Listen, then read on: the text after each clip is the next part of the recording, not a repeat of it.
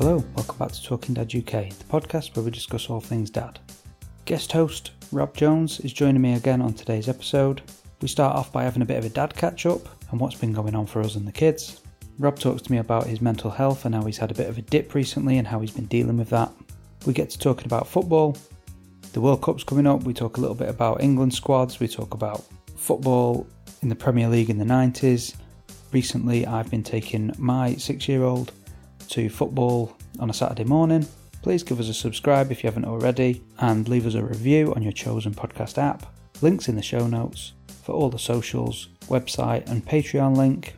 Hope you enjoy this episode and thanks for listening. Yeah, so how you been? Okay, yeah. What have you been up to? Well, we were sort of talking, hinting at it before we pressed record, but um, I've had a bit of a struggle for like the last, well, probably since August. I had a bit of had a bit of a mental health dip, um, and I went to the docs and yeah, because I tried like CBT and stuff like that before and not really got on with it, so we kind of decided to go down the medicinal route, the Okay. pharmaceutical route. So she tried me on these pills for a little while, um, and they kind of worked. They kind of leveled everything out, but I was finding I was just sort of sat at home in the evenings and I just had no drive or desire to do anything. Yeah, And like when I would get on the computer to try and do some editing or make a podcast or do some writing, I just had no focus. Um, and in the end, like the frustration from not not not having the energy to do the things I knew I wanted to be doing, that was almost worse than being down from the poor mental health, if that makes sense. Yes. You know you want to do something. You know you've got things to do. You know ordinarily you would be enjoying it, Mhm. and now you're not, and that's really annoying. Yeah, um, exactly Yeah, that. yeah. I've, I've, I've, I've had feelings similar to that, to be honest, recently, and and I don't, you know, it may be something.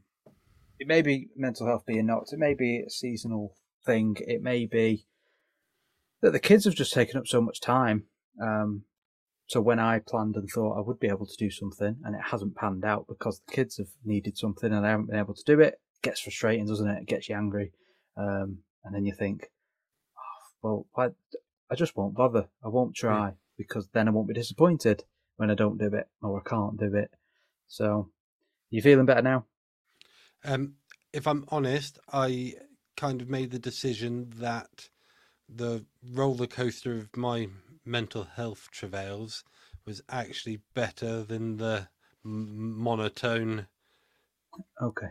um, not getting anything done on the pill. So while I was definitely more level, um, I would just yeah, I had no energy for doing anything. So I think I'd rather have that. I'd ra- so basically I stopped taking I stopped taking the pills two weeks ago, and I'm feeling a lot better now. Okay. Because what I would find, like with my general mental health, I I've, I've had a diagnosis of like depression and anxiety, but I do wonder if it's sometimes almost like very mild bipolar because I have these spells where I'm really up and I get loads and loads and loads of stuff done, almost like a mania, if you like Yeah. and then I will just drop and just be like, so like Hazel will say to me, like, oh, I've, I want to grow a few vegetables. I'll be like, right, yeah, I'll get you sorted. And within a week, she's got a polytunnel out the back and four raised beds, and I've dug the gar- all the garden up, and it's basically an allotment. When all she really wanted was a few pots, yeah. you know. Yeah. Um, and then, you know, and I'll be, I'll get really into it for a few weeks, and then I'll just sort of slump.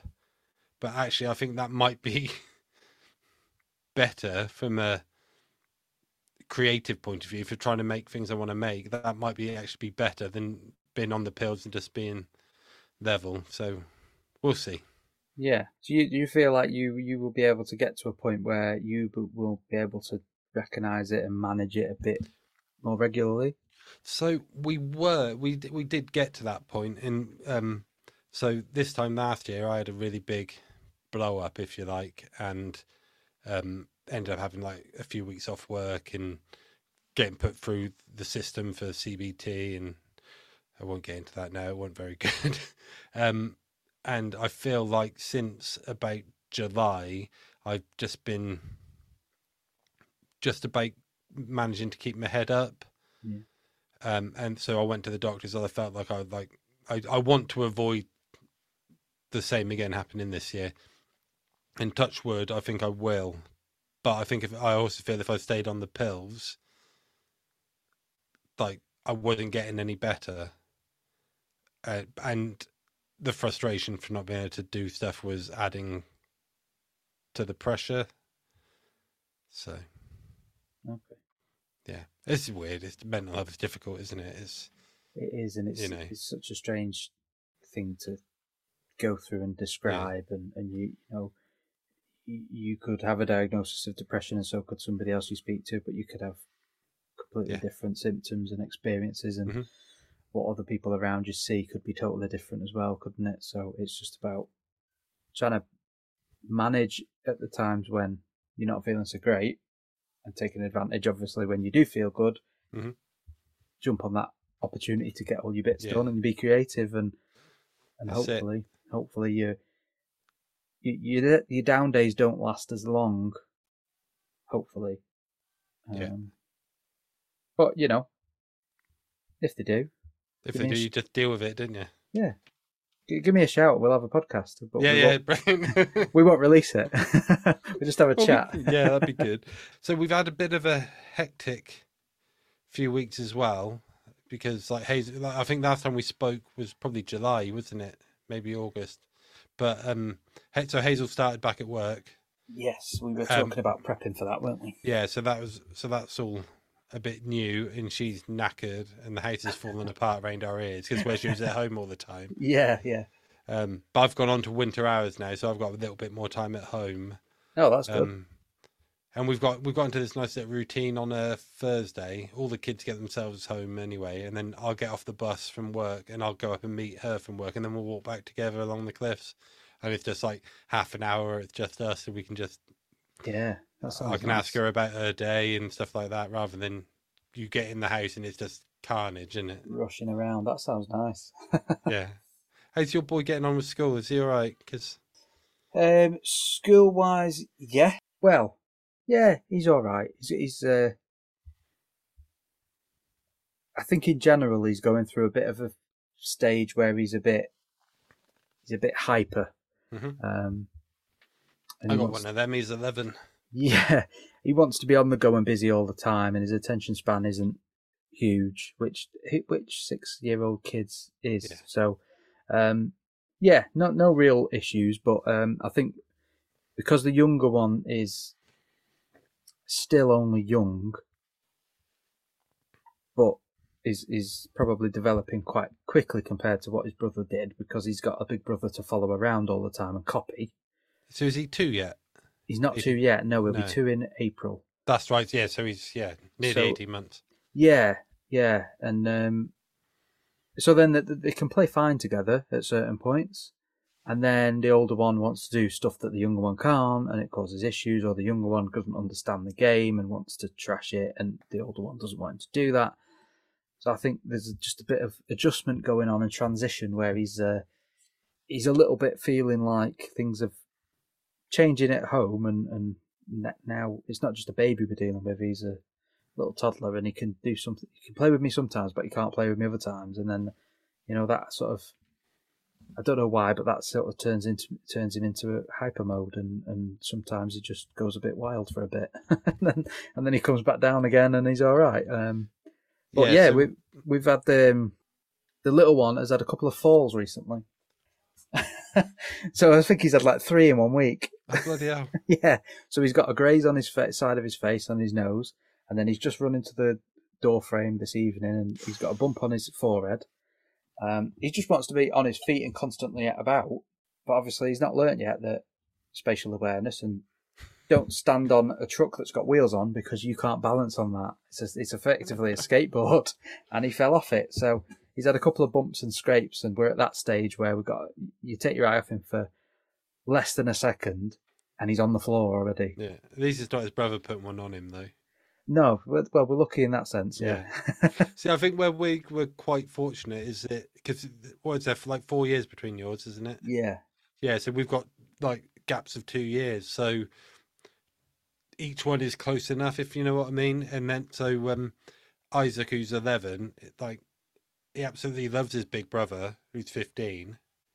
But like you say, there's that dynamic, isn't there, where like the fifteen-year-old doesn't necessarily all, always want to do what the eleven-year-old's doing, Yeah. and that's where our daughter comes in. They'll at thirteen in the middle, so she's still she's big enough to have like teenager conversations with Evan, but she'll still get on the floor and play there go with Isaac. Yeah.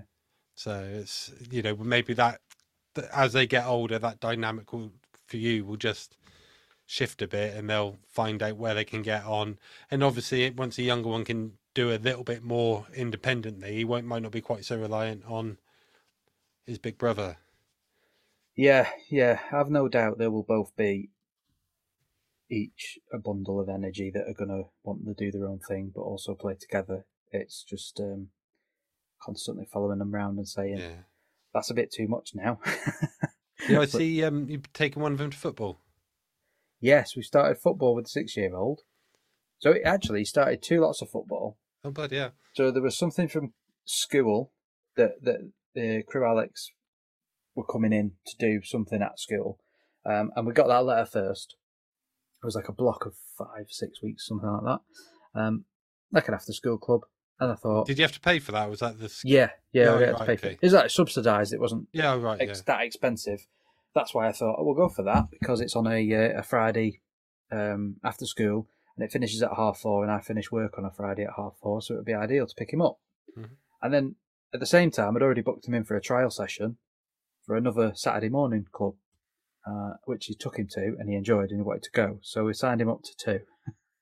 so he's uh, he's doing both, but the the school one's just finished before half term, so I'm not going to renew that. I'm just going to take him on a Saturday morning, and he's into actually thinking about starting Beavers, which my wife has made contacts with with them about. Mhm. So that might be happening during the week, and then he's got football at the weekend. So I'm going to be Thank- busy, but Yeah, and load of quality time in the lit then. yeah, yeah. So the um football thing, the the the, the one from Crewe Alexandra, do they send like one of the pros down or one of the is it No, they've got just um, got their name on it? Like Yeah, they've got an academy, um, like soccer centre. It's uh, funded and it's under their name, near us, uh, sort of in between us and, and the the stadium. And uh, they do a lot of Saturday, Sunday league football there, and Mhm. um, even the adults can book pitches and go down.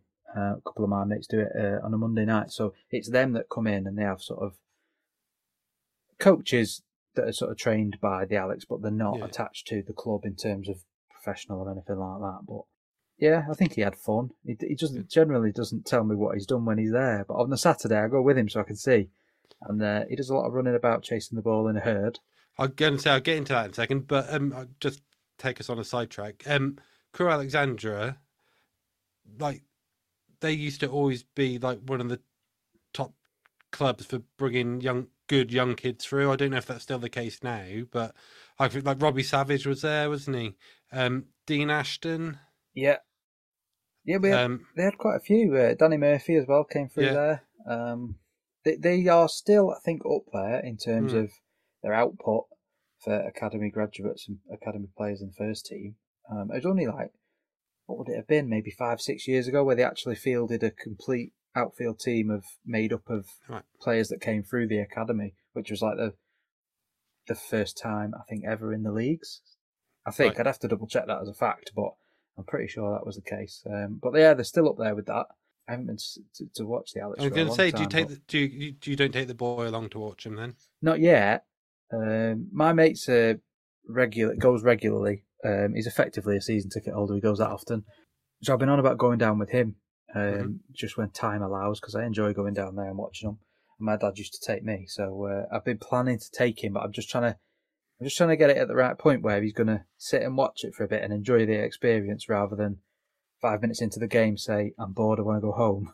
so Right. So we've always kind of gone and watched our local team. So when we were on the Isle of Wight and living in Newport, we went and watched Newport Isle of Wight, and they were in the Wessex Premier Division. So it's like you got like uh, the football league, and then whatever they call the Vauxhall Conference nowadays, yeah, yeah, and then the Conference North and South. Then the Southern League, and then the Wessex Premier. Yeah. So we used to. So Evan would have been about five or six when we started taking them along, um, and it's really cool because like it's such a small little club that you know all the volunteers manning the turnstiles would get to know him, Yeah. and like he'll he'll do the um, you know the you pick a number out the hat, and if the if the they score the first goal on your number, like then you win whatever's in the pot. So a couple of times he won like fifty eight quid Yeah. you know. But that, like, obviously, that's a very different level to Crewe Alexandra. But yeah, well, I used to always enjoy taking them. So, uh, like a Tuesday or Wednesday night game under the lights was always fun with a lit then. But yeah, five or six was a good age for him. Like, Yeah, I'm just I've I've tried it at home watching football on the telly. And yeah, but that's of- different because there's too many distractions. Yeah, that's true. That's true. I sort of said like, why don't you come sit down and watch the football with me? And and I thought he might have a bit more interest since he started playing it, but he gets bored too fast. And like you say, there's too many distractions. But I, I'm I'm going to take him. I just don't know if it'll be this season or Right. maybe next. We'll we'll see how it goes. Maybe after Christmas, try him. So one thing we never really have done is like organised team sports. So I'm quite interested to hear what it's like down there on a Saturday morning. How Yeah. many dads are stood on the side sidelines shouting abuse at the referees and stuff, or is it just a coaching session and a get kick around, or is it a, an actual team? I don't know. You tell me. Sorry. Yeah. He's in the four to sixes, so he's in the the last age group of the day, like the morning sessions, at eleven till twelve, and uh, they'll do half an hour of skills and training, they call it. But you know, they'll they'll mix in a few games with that, um, and then they'll do some of the skills and the dribbling and that kind of stuff. And then for the last half an hour, they play games, the the, the actual game, but they'll do it in a way where it's like a little kids five-a-side pitch with small nets. They all stand behind the net, and they all have a number. Call out the number, and it's one on one or two on two. And by the time they get to the end of the thirty minutes, they just say all in, and everyone's just, Mm. you know, big herd of kids tear assing around the same Stop punching. yeah, after the after the same ball, or, the, or they'll run onto the other pitch. They haven't quite realised yet that um, it's gone out, so you Yeah. need to bring it back into play.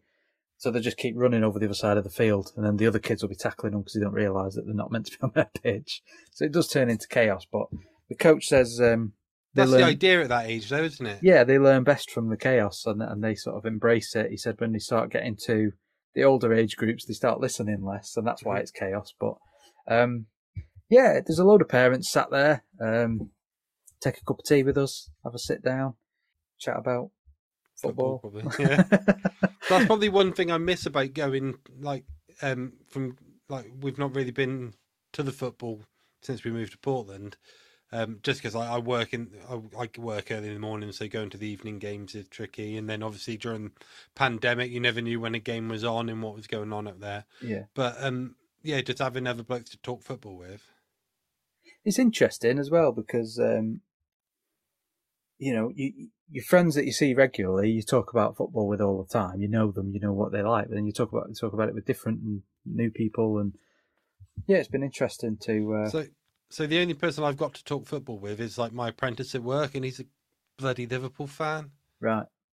and I'm an Everton fan. Ah, right. Um, but How do, you lately, become, how do you how do you become an Everton fan? you become an Everton fan from like the first game you actually remember sitting down to watch is 1984 Cup final when Everton beat Watford, and you're a glory hunter. Okay. But that's then reinforced in 1987 when the first team you complete in your Panini Football League sticker album is Mm. Everton. So it was meant No. to be. Yeah, and like, so I grew up, if you like, so my footballing heroes would have been, well, Neville Southall, Yeah. the greatest goalkeeper this country's ever, the, like these Isles have ever produced. Um, Kevin Sheedy, do you know? You wouldn't, you'd be too I young know for Kevin Sheedy? I know Sheedy. that name. I do yeah, know the name. like sweet left for like brilliant. Um, we had Pat Nevin for a little while, Yeah. him off the radio. Yeah. Um, and of, of course, like Kevin Ratcliffe, Tony Cottee for a spell when he wasn't it, um, when he wasn't at West Ham. Um, yeah, Dave Watson, and then going into the nineties when we were, it's mad because when I first started like being an Everton fan, they were the best team in Europe that weren't allowed to play in Europe, if you like. Yeah. Um, and and They were by a long shot, like that, because um, they qualified. They, they won the league the same year as the Heysel thing. So the following year, like the ban came in, and they would have wiped the floor with everyone else in Europe in that that year. Like when it was a proper European Cup, you Yeah. know, two leg knockout. But then in the nineties, they were proper proper terrible, like really really bad. And I can remember the last game that Walter Smith was in charge in. I think it was two thousand and two. They lost four two against Middlesbrough in the quarterfinal of the FA Cup, but our team was made up of like young kids in free transfers Yeah. and then David Moyes comes in and steadies the ship and right, it's not always pretty, but we'll give anyone a game. And I quite and I, I quite like that, you know, the work hard mentality and you know, we might not play off the pitch, but we'll fight you. And yeah, players like I love Phil Neville. I think Phil Neville's amazing. Because he's a proper Everton player. Do you know what I mean? He came in as a defensive midfielder and ended up like a right back and. He played well. That, that was his point. He basically they, they David Moyes brought him in because I think he was woefully underused at Man United, to be honest. But um, that's controversial, I'm sure. Um, but um, yeah, he brought him in as a just as a captain, really. I think. I think David Moyes just saw a leader in him, and it's like wherever you can fit in the pitch. And Yeah. t- to be fair, for, for oh, 18 months, maybe two seasons, he was one of the better defensive midfielders in the country, I think. But obviously, by that point, like for England, you had um, sexier names in terms of like Lampard and Gerrard and um, Owen Hargreaves and all of them. But Yeah. you know, anyway, but I'm I'm I'm in a minority. Oh, do you still follow Everton? Not really. So this is the thing. See, the last few years, I've really kind of gone off Premier League football. Right. And again, um, I'm sure like Evertonians who actually go to Goodison regularly will tell me differently. It it all stems from basically them letting Ross Barkley go. Yeah. Because because Koeman didn't think he was good enough, and three months later, they they sacked Koeman. Now you've just you've invested in this player since he was twelve the previous manager Martinez says he's like the next Paul Gascoigne and, and the centre point of our or the centerpiece of our team. New blokes come in, doesn't like him, don't want to play him. To the point where he, he you know, gets this offer to go to Chelsea. And they go with go go with the manager, and then three months later they fire the manager, and you just set this wonderful asset who's a connection to the people in the stands and then you go chasing, you know, you go chasing it. You bring in, but the, to be honest, it was that they let they let Barkley go and they bring in Sigurdsson, who, despite the controversies recently, at the time was fifty million quid, twice as much money on wages, older, and not as good. And it's just like, yeah, it's not it's not a club anymore. It's just a franchise. They did have a bit of a spending spree, didn't they? A couple Yeah. of seasons in a row, and I think they tried to sort of do probably like where sort of Newcastle are at the moment. They Mm-hmm. Yeah. tried to sort of buy the way into the top four, and, and it Yeah. went wrong, didn't it? Quite. I think if Ancelotti had stayed, if Ancelotti hadn't had that offer of going back to Real Madrid, it'd have been all right. But they brought in agent Rafa, which was a mistake. Just went pear Um, shaped. I think um, Frank Lampard's doing a good job. Um, I think he's bringing that bit of pride back to it. I think he's got a connection with the with the local area again. I think people can see you got. He's brought in the type. He's brought in Everton players again, like Dwight McNeil. He's not a show pony. He, he works hard. He gets stuck in. He's got, you know, he's got a trick if he wants a trick. But yeah, I don't think I'll be talking this long about Everton tonight. I didn't realise we were going to be on Everton, but you know, fair play. No. It is what it Who is. are you? but You Man United here? I am Man United, yeah. I suppose from Crewe it is either United or Liverpool, isn't it? Mostly. Pretty much, yeah. Unless you want to be like my mate and just stick with Crewe. Yeah, which is probably the better way to go. But But, probably, but um, yeah, my my both sides of my family, granddad wise, was was always United. So it it was kind of like since I was a small child, I remember it always watching United. Um, and obviously then when when you're old enough to remember United, which would have been sort of nineties, late nineties, that was a side mind. it was when they were on top, and it was Mm. like, well, why would you even look at anybody else? To be honest. But Like- yeah, Don't get me wrong, I absolutely loved it when we beat them at Wembley in the 95 Cup final. yeah, Um, the two goals from Amokachi in the semi final were probably sweeter. He subbed himself on in that game. I don't know if you know that. I didn't know that. No, it's two all going into extra time, and they, they taking one, uh, taking off uh, Paul Rideout. I think they were going to bring like Michael Branch or some, one of the young kids on, and Amokachi basically just went, "Hold my beer," ran onto the pitch, and the like Joe Royle just like, "What's going on?" And then he and then he scores two goals. Right, so he's just a justified. Yeah, yeah. Um, what was what was it, where I was going from that? Yeah, oh, that was it. Yeah, so even though uh, like we beat that United side at Wembley in '95, Yeah, um, I used to always like watching United. Bloody good side for a long time, and you, you know how everyone goes on about like Wenger's Arsenal sides that pl- play the sexiest football, and you know, Yeah. the, you know Henry and Bergkamp and Pires and Vieira, and again, really good side. I still preferred watching Man United in them days. United still played some good football Yeah. back then. It was like people go on about Wenger because of when he came in and where he came from and how he sort of changed the culture of, of the, the Premier League and things like that. But United played some really good football Mm. and we were like, They were just that little bit more direct for me.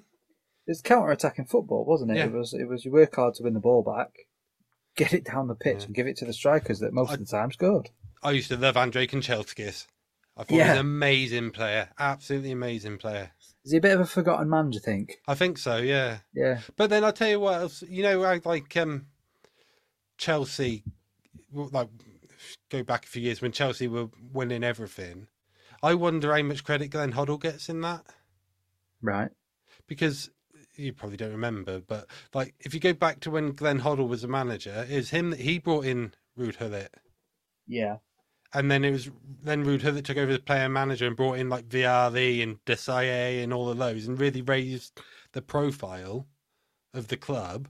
And then obviously when then when Abramovich is looking for a plaything, he's like, oh yeah, Chelsea, Chelsea are out there, they're doing all right. I'll probably go for them. Whereas imagine if it was, I don't know, if Hullet had gone to Burnley. yeah. Well, it's unlikely, I know, but you know, it's so I don't know. So like, I think if you go back, like how far back do you go to give all the credit? Yeah, that's true. Yeah, Yeah. It's uh, while we're on football yeah, and football management and the World Cup's coming. yeah. Oh, well, I want to talk about World Cup actually. Should we talk about the World Cup now? Yeah, Move on to that? Yeah. What do you reckon to uh, Southgate and where he's at heading into a World Cup? we're all over the shop because like the Euros were last year and they should have been two years ago, and they've not really had any time together because everything's been so compacted. Yeah. The thing with England, right, is uh, well, I think Southgate has got very lucky with the players he's had coming through, but I think he's been very brave in some of the players he's selected.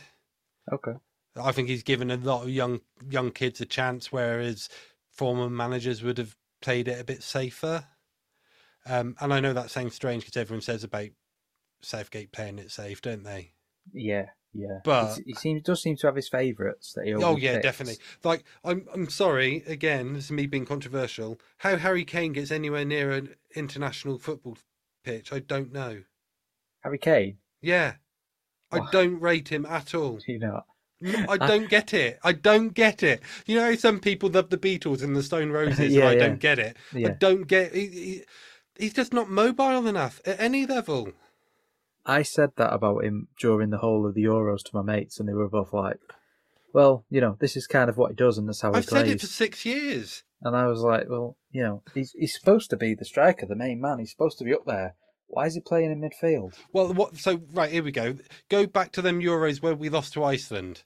Yes. Okay, right, and everyone's slating Rooney. Rooney's had a shit game. Rooney's been terrible. Rooney was the best player on the pitch by a long way. Harry Kane kept dropping to get take the ball off him on the centre spot. So who's playing up front? Yeah, the other one to Harry Kane's to. taking corners. So who's on the end of them? yeah, and that's what I always say. Being mobile isn't jogging back to get the ball off your centre half and then knocking it out wide. It's like a striker should you should either be a big massive. This is me being old school, I'm sure. big massive target man like Andy Carroll, if you like. I like Andy Carroll. I think he's a lump. Um, or someone like Jamie Vardy playing off the shoulder, like the Nicker used to. You know, Getting in in- behind you. Yeah, and it, and if one of them doesn't work, you either have your big man who's knocking the defenders around all afternoon, and then when they're knackered, you bring on the the quick boy to get round them. Yeah. Or the other way around, you have Jamie Vardy running ragged, and when they're knackered from chasing him all over the pitch, you bring on a massive lump of a bloke who's just going to push them over. Yeah, yeah. And we've got Like- them type of players. Yeah, yeah. But- I'm probably wrong. I'm probably proper old school in my style of football. Like, I don't think Harry Kane will score half as many goals in the league if it weren't for um, Son, Yeah. who is like until that Haaland boy turned up this year. I think that Son's been the best player in the league for like the last three years, Right. and I hate Spurs. Outside of Liverpool and their players as well. Yeah, yeah, yeah. Well, so my best mate growing up was a, was a Spurs fan, so of course you hate you hate your mate's team, don't you? but that Son is amazing. I think. I think he's been the best player in the league for like the last three years. I didn't rate him that much until Right. recently, really. And the more I've seen of him recently in the past sort of maybe two seasons, Hmm. I can see it a bit more. Yeah. Yeah, I think he's some. I think he, I think he's special, and I, I've, yeah, I don't think Harry Kane gets the goals without him.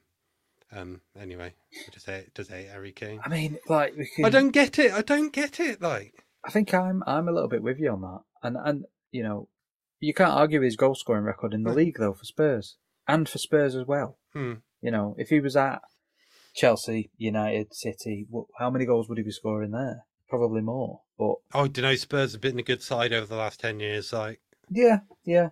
But I th- I just think I think we're going to head into this World Cup with the memories of last year and think we should be getting into the semi-finals, getting in. Right. You know, we should we should be there amongst it.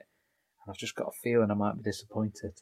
right before we go any further on this, we'll get back into football in a second. Yeah, Put a tenner on England to win it.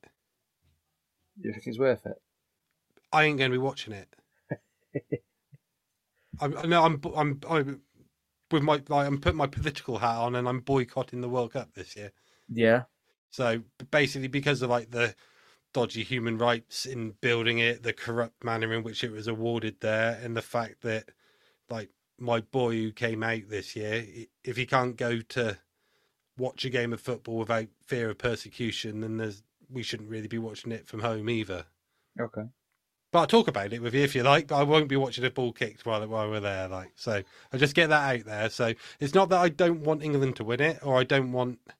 I just don't think it should be in that country, and I don't want to be a hypocrite. Basically, I don't want to be saying, you know, human rights is human rights abuses, uh, medieval laws against homosexual people, and all of it, sports washing, basically. I, Yeah. uh, you know, and then you know, oh yeah, but England will win the World Cup, so I will watch it. so we, we've said we ain't going to watch it. So I, I I do agree with you, but I probably will be a hypocrite. yeah, no, well, it. everyone else can do what they like, but you know, I just don't think it's so. Evan got really excited about it the other day. He's like, "Oh, World Cup this year." I said, "I don't think we can watch it, mate." And he said, "Why not?" I said, "Well, if you went there, um, I like if if you went to the World Cup to watch the game with a boyfriend, you could be arrested for going to the football as a gay person. So why should we watch that?" And he gave me a big hug. So yeah. you know, yeah. So They've been talking about this a lot on. I listen to Talk Sport quite a lot uh, when I'm at work, and they've been talking to about this a lot. Mm. So I've been hearing it a lot, and you know, you can't. I can't argue against you for your opinion on that, and I'm not going to bother trying. It's not. You know what I mean? That's that's where we're at. I just but it's really think, shit because I love a World Cup. Yeah, that, I mean I love it when there's three games a day and you, you know, diff- different time zones or whatever. Like Yeah. the early stage where there's three games a day every day is brilliant. Like, I, I don't understand why so many people from like this country, well, any country really, but from this country would be trying to go over to watch it live because most places that they can't have a drink and Mm. that's you know that's what we're known for, aren't we? Turning up to places with our shirts off, Mm. having a beer and causing havoc. Um, and that's not going to be tolerated there.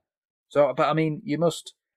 These people must know from the outset that if I go and try and do that, which I would normally do, whether they're trying to cause trouble or not, they're probably not. In, in you know, at the Mm. beginning of things, but then the police are going to be sat there waiting for you and watching for you. Yeah. and you're going to be in it straight away. So why would you even bother trying to go? I don't.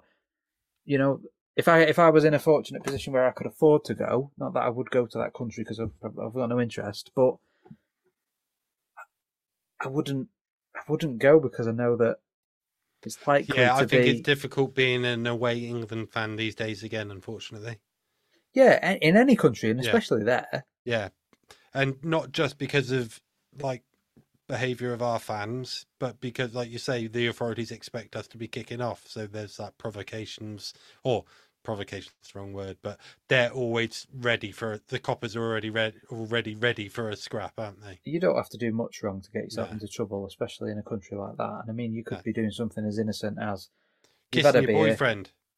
definitely walking down the street with your top off, showing a Mm. few tattoos, not thinking Mm. anything of it because you think you're on holiday.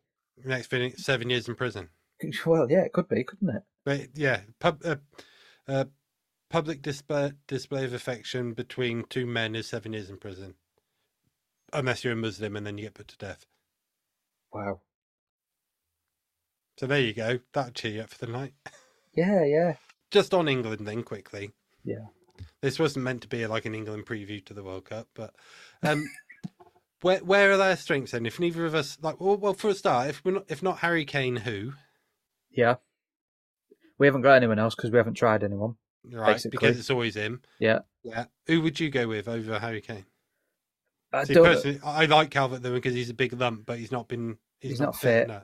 um, Ivan Toney hasn't been tried, so No. we don't know. Um, Callum Wilson from Newcastle has had a Oh, pretty pretty good season, but he will probably get injured in the first game if we tried Yeah. him. Um, Tammy Abraham, who's at Roma with Jose Mourinho, but again, not We ain't seen him. we haven't tried him that much, so we haven't really got an option. Rashford, but he's off the boil. Uh, Well, so well, you say that. How many games has Rashford actually played up front for United and for? Because I, I remember when he came through and he was supposed to be like the the next hot shit talent, Yeah, and then he got chucked out on the left wing, yeah. which is where most strikers go to die in the Premier League. I think he's better on the left wing, to be honest. yeah, I like him through the middle. See, He- well, well, I, I did. I like you know. he's got that pace that should be playing Yeah. on the shoulder and get him in behind, but Yeah. you know, United at this moment in time don't play that way. No. Thank you for listening to Talking Dad UK. You can keep updated on all things dad by checking out our website www.talkingdaduk.com. Also launching the new Patreon page where you can join the paid tier Talking Dads Club. It's £3 a month. It helps offset some of the costs of podcasting and ensures that we can keep this ongoing resource library available for all. All the links will be in the show notes. Thanks for listening and back to the episode. But again, Harry Kane, like h- how many hat tricks have been like two penalties and a flick off the heel that he didn't know nothing about? Panama. But that's that's why that's why we haven't seen any other striker because Southgate won't risk taking him off No. just in case he's there in the box with a toe on the end or something. Yeah, but like that game against Panama, he got hat trick, didn't he? There, Yeah. there was a penalty, there was a tap in, and then didn't Trippier have a shot and it caught, sort of clipped his heel on the way through, and he claimed it as his goal. Yeah. But the thing is, I mean, Shithousery that is. could, Sorry. could you really turn around? Could- uh, I mean, could you see like fast forward to the first game of the World Cup, and Southgate's gone with Ivan Toney or something at the starting? It just I'd say that was very brave. Good on you. Go and have a go. Have a go at winning it. wouldn't see it though. I, I, I think, No, we yeah. wouldn't. But I'd, uh, you know, I'd much rather like if your team's two 0 down, right? Would you ra- would you rather, or if your team's one 0 down, would you rather lose three 0 trying to get it back, or would you just hold on and say, ah, one 0's all right? Yeah, I'd go for the three now. You you you'd go for the win every time. So if when it comes to the World Cup, is your boy excited for the football stickers? Right, I haven't spoke to him about the football stickers. Right. right? And and only because, right, my mates mentioned it. Saw him a couple of weeks ago, and we were it was a joke thing. We were talking about the wall chart and all sorts. We're having a laugh. You mentioned it when we were prepping for this episode, and I thought, ah, football stickers. I could get him the the sticker book, and we'll get stickers. I looked at how much they are, Right. and it's absolutely scandalous. Go on. Now I can pick, I can get the book for twenty quid with like one pack or three packs of cards. What? An album? Panini Yeah. sticker album is 20 quid. Yes, nineteen pounds something on Amazon. Elsewhere, elsewhere it was like 30, 40 quid with with the packs with like packs of stickers, and I'm like, I'm trying to figure out whether this is inflation or if this is just people taking the piss. Sounds like piss taking because no, it used to be like the book was a fiver. Eh, That's what I thought. well, well, last time we did, the book was a fiver and it's 50p for a packet of stickers. That's exactly I can, what I, I thought. can. 1987 was the first football. It was the football league sticker album, right? You had all of the first division in it, um, and then they all had like a double page spread, and then you had the second division, third division, and fourth division all had like a single page each, just with like the 11, and then you had the Scottish Premier as well, right? And it was like 50p for the album. And it was 12 pence for a packet stickers, and you got six in there. None of this scandalous five you only get now. That's that's what I remember, uh, and 12p got. for packet stickers. Like, I'm going back quite a few years. Yeah. Uh, last time I got one, but I, I thought you know it's going to be a bit more expensive, but it ain't going to be that bad. But then I looked at it, but then I've look, I've been googling it, and like, um, Sky News are saying how much will this year's Panini World Cup sticker album cost to complete, and they're saying that it could be between 150 and 250 pounds right. but the but the actual cost um, is more likely to be closer to six, between six and eight hundred because of all the stickers you've got to buy. Yeah. And I was like, that is madness. So the first time we did one with the kids, so Evan would have been three, and it was the South Africa World Cup, Yeah, and he was just a little bit little for it. But he got really excited. We'd done really well with it. We we were only one sticker short in the end, and like because you know at the end you can send off from at the end, so we sent Yeah. off for it, and because of that, he and the player that he needed was this guy from South Korea. His name was Old Bumsuck. you'll remember that one. Yeah, exactly. So he remembered that. So he's even now he talks about old bumsuck. And then we did one for it was Brazil after that, wasn't it? Yeah. Do you remember when Brazil got dicked? Uh, you remember that game? Seven one or whatever by Germany. play? Yeah, yeah, Germany? yeah, yeah. Oh, I- wow. in Brazil. Yeah, I Yeah. couldn't believe it. I was like, oh, that was amazing. That was 2014, wasn't it? Yeah, England were in Manaus, weren't they? I think based. yeah, that's right. Like that. I Italy, just yeah, remember that being said all the time. Yeah, we. yeah.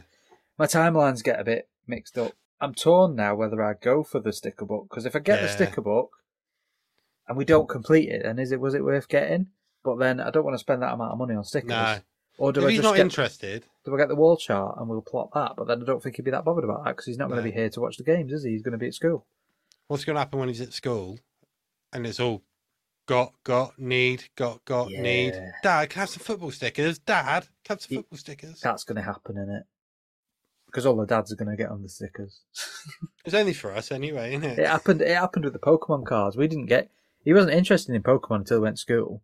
Right, does he just collect? Right, Pokemon's properly my wheelhouse. I'm a proper nerd when it comes to Pokemon. Okay. So, like, when I was earlier on, I was saying like the um, tablets I was on were spacing me out. Yeah. All I was really good for in the evenings once the kids had gone to bed was to sit on my iPad playing Pokemon uh, TCG online. Right. So actually playing the card game online. yeah. so, but yeah, well, like me and the kids play Pokemon all the time. So does he just collect the He's cards? the- Yeah, we've got, we've got the cards, and then for his birthday, I got him the uh, the game. The game. The Battle Academy. The ba- yeah. So yeah, so that's really good because it's got like a board with the instructions on it on how to play it. yeah. So I'm gonna sit down with him and start that.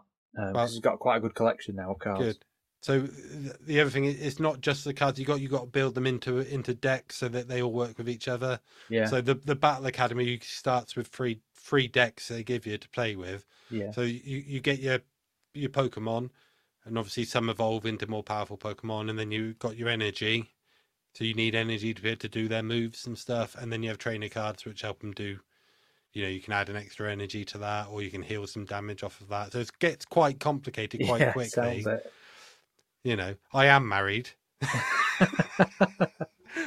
But yeah, um, my kids absolutely love it, and they go down to the club. But w- once you can get them playing the game, but they didn't really start playing the game until they were sort of seven or eight. Really, they they all just sort of collected the cards. But the Battle Academy is the way to go. Yeah, I'm gonna, I thought I'd get him started on that, um, but we've also, we're I think we're also going to get him a, uh, a Nintendo Switch for Christmas. So So I might get him one of the games for that as well.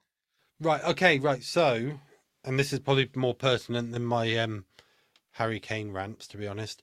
So last Christmas we managed to get the kids a Switch. They've been asking for a Switch since they've been coming out. And we're like, no, you've got my old Xbox 360. Yeah, you can you can play on that and like like con- controllers break and they're down to like half a you know one or half a controller between them because the A button doesn't work. But um on Amazon last year they were doing this thing you could spread the payments over like five months oh yeah, um with no interest or anything and um so it worked out about 60 quid a month and we could afford that rather than 300 quid in a oneer yeah. um so we did that um so they got switch and we won christmas by we beat santa claus like Well, Fuck Santa Claus, he didn't bring you a Switch, does he? that's what we've said. My wife said, "There's no way Santa's taking the, the credit for this. No. It- this is from Mummy and Daddy. who Mm. got you this. Santa got you this other stuff." Yeah. Like, well, I don't. Again, this is difficult because I don't know how it works in your house, but like Santa Claus brings him a stocking, and it's got bits and pieces in it, yeah, like lo- yeah. lo- loads of it, loads Yeah. of bits and pieces, and then in the living room there, there's presents from mum and dad and grandparents and stuff like that. yeah, yeah. Whereas when when I was little, for some probably because mum and dad were poor, Santa brought everything. yeah. So I d- different houses it works differently, doesn't it? So it's Yeah, we've been talking about that a little bit more recently. Well, my wife's been bringing it up. Uh, I, I've not really thought about it to be honest, paid much attention, but um, yeah, she she was talking about that because she was saying like when he goes to school and stuff, other kids will be saying, "Oh, well, my mum and dad got me this for Christmas," or Santa got me this for Christmas, and then he'd be like, "Well, Santa only got me a pair of socks and a sticker book, but my mum Well, and dad got me a is- yeah. Switch." Yeah, well, this is it. This is the problem we, we, we would run into as well. It's like kids go to school. and it's like, oh, what did Santa bring for Christmas? PlayStation Five. Oh, I got a whistle and a slinky. Yeah, yeah, You know, so it's Yeah. um, yeah, it's but it, it's been all right so far. And like with Isaac being eleven now, and obviously the other ones being like fifteen and thirteen, we're just trying to hold on to as much magic as possible for as long as we can. So yeah, yeah. but back to the Switch, the Pokemon games Yeah. aren't like playing the card game. So No. they're very much you sort of walk around, you find a Pokemon, you capture it, and then it's it, it really feels quite never ending.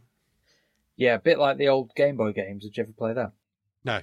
Oh, well, I've I've still got them. Yeah, because I'm because I'm right sort of in the on the cusp. So I'm like when I was a kid, that sort of stuff was still really too expensive. Yeah, So the first console, if you like, I had was a Nintendo 64. all right, which yeah. which I bought when I was about eighteen, right. and had like uh, FIFA Road to the World Cup '98 and SmackDown or uh, WCW versus NWO, some wrestling game like that. So Yeah, yeah, um, I mi- I kind of we because they were expensive when they were first coming out, like Game Boys and Segas and stuff like that. We didn't really have. So I've got um, I've still got them upstairs in my wardrobe. I've got a Game Boy Advance, a Game Boy Mm. Color, and a Game Boy Pocket, fucking all hell, from all, all from when I was a kid. yeah, Um, I think one of them I bought. Yeah, one of them I bought myself. You know, when you're a teenager and you start getting pocket Mhm. money or whatever, you save up your money for Christmas or something. Um, but I tried to get him onto the Pokemon games on them. He can't. It's it's not an iPad. He can't No. understand it. And to be honest, I struggle to see it because it hasn't. It's not backlit like a Oh, right, phone and okay. everything. Yeah, yeah, yeah. And I've not played it for like years and years and years. So even I was struggling, but I, th- I do sneak on it every now and again and have a little game. But um, he can't. He can't work it out basically because it's too old. Have you got Xbox or a PlayStation or anything like that for you? Or I've got a PlayStation Four, but none of the Right. games really are suitable, so I can't. no? He can't play on them. But um, But I've do you re- play it much though? not not really. No, not anymore. Because- I used to, but um, I have got I have got um, PlayStation Two. I got out of the loft. Right. uh, when we come to the new house when we're moving all the boxes and stuff, and I thought, oh, we'll try him on that. And I found Crash Bandicoot, and he loves Oh it, yeah, yeah, yeah. And he loves Yeah. that, so he'll play on that. So Um, um, I had um, we uh, I had a laptop for a while, like laptop computer, and I'd try and play some games on that. But you always had to have them on such a the lowest setting for them to even run, and it's just terrible. So I bit the bullet and bought a Xbox 360, and I had that for about I bought that in 2012. So I think the Xbox ones had just come out or something. Yeah. Um, and that, so that made them a bit cheaper, and like that I was just happy with that because like maybe once a week I might put FIFA on or like NBA 2K, and I've got those. I've got FIFA and I've got the NBA game on the Switch. Yeah. But like is it- maybe once a week at most I'll put it on, and I literally like have a game and then I put it down. I don't know, like whereas the kids would be on it all day. Like Yeah. like, Yeah. makes my eyes tired. Yeah, it does strain you a bit, but But don't you think that's funny though? Because like, like you know, we'll sit and we'll play computer games, and we'll play computer games with our kids. But like, we wouldn't wouldn't, have ever played computer games with our dads. Or maybe you did. I don't know. 'Cause the age very difference. occasionally. yeah. So my first console would have been a Super Nintendo, Right. and um, there was an Aladdin game on it. Okay. Based on the cartoon. Yeah, Yeah. and my dad really liked playing the Aladdin game because at one point you're in the cave and you get to fly the carpet with the genie on top, Mm Mhm. And I could never complete that level, but he could. So that was the only time we would play on that because he could do that bit and I couldn't. Um, after that, no, he had, he didn't have time or interest in, in like PlayStations and everything else. Right. When I was really little, we had like a Spectrum with a built-in tape deck, Right. and the game came on cassettes, and we had um, it was like 180 darts or something. Yeah. So I can remember playing that with dad. Um, it was like bullseye or something like that, and so you know you got the dartboard and the hand swinging around. Um, but dad would play it for a bit and then just turn around and go and play darts with it on the board on the back of the door, like so. yeah. At one Yeah. point, my dad did go through like a phase of uh, rinsing eBay for Oh, right. like pub clearances on eBay. So he, he got um he got like a proper old fashioned CD jukebox, Oh, wicked! and that was in the conservatory for a while. And then he got a um, Pac Man machine, It's like proper old one, like an Mhm. old unit, or mahogany, and there's like two joysticks either side, and you had to sit either side, and it was like you know the old small TVs with a massive back on them. Yeah, yeah, like yeah, one yeah. of them upside down Yeah, they're it. called tellies in our house. Yeah, yeah. Um, yeah, you- you'll like this. You'll like this, right? Our na- when we were kids, our neighbours had a telly. You used to have to put a pound pound coin in the back of it to get it to work. I've seen all that kind of stuff. Yeah. The dad used to collect all that stuff. He's a bit of a hoarder. Um, but yeah, it feels like forever ago now, doesn't it? But yeah, he, he had a Pac-Man um, machine, like an arcade machine that we, we had. We used to play that for a bit until it broke, and he never fixed it. So yeah, the eBay I job. used to go with my dad to the chipper because that's where they had like a Space Invaders machine. Yeah, And if he was feeling particularly, you know, if we'd done done some jobs or done well at school, they'd give us twenty p to have a go on the on the Space Invaders machine. Like, but you'd play it so so rarely. Like, it'd be like you go every sort of month or three weeks. So like you just shit at it. Like, so- yeah.